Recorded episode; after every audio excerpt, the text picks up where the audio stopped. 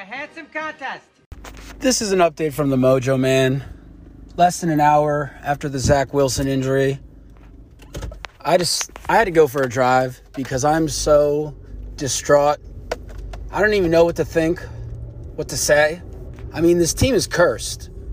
Mekhi Becton goes down on what Tuesday, and now Zach Wilson, non-contact injury, just running out of play makes a cut, ACL, no doubt about it, and the season's over. I mean, I was talking a couple weeks ago about how much of an asshole everyone was for laughing at me saying we could win more than five and a half games, but god damn it, there's there's no way now.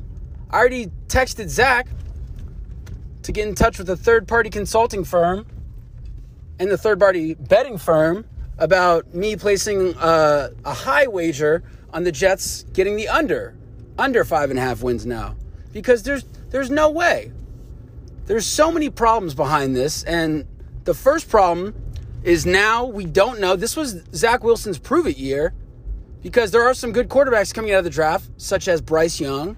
I, I think we got to move on from him now, especially if we're top five. We got a shot at Bryce Young. I mean, it's horrible. We were just saying, I didn't even get a chance to come on the podcast and talk about Mekhi Becton. That's a situation magnified. Same situation magnified. He's been out for two whole years now. So we're definitely going to move on from him when his contract's over. I mean, I I don't know what to do. I don't know. I, I try to support this team. I mean, you guys have heard me for two seasons now. It's tough. It's real tough. What do I do? I mean, now this, yes, we have Joe Flacco, the elite Joe Flacco. I'm not going to disrespect Joe because he is elite. He could probably win us at least four games if he stays healthy. We have Mike White, who knows if he can uh, do what he did last year, you know, pull some magic out of his hat, stay healthy as well. But there's so many question marks now.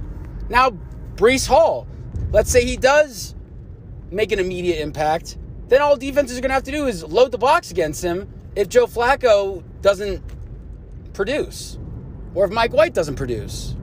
I mean, there's so many factors to this situation. And the first quarter of preseason game one, and it's like the season's fucking over. We couldn't even get to the first game before Mekhi Becton gets hurt.